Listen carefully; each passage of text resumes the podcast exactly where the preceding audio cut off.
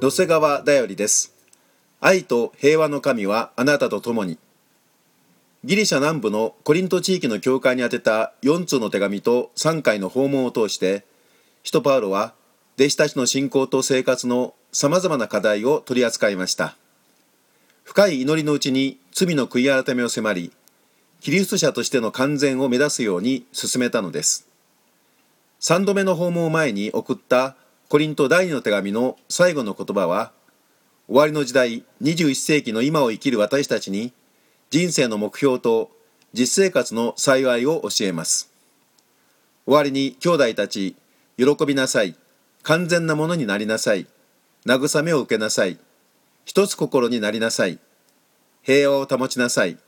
そうすれば愛と平和の神はあなた方と共にいてくださいます。13章11節。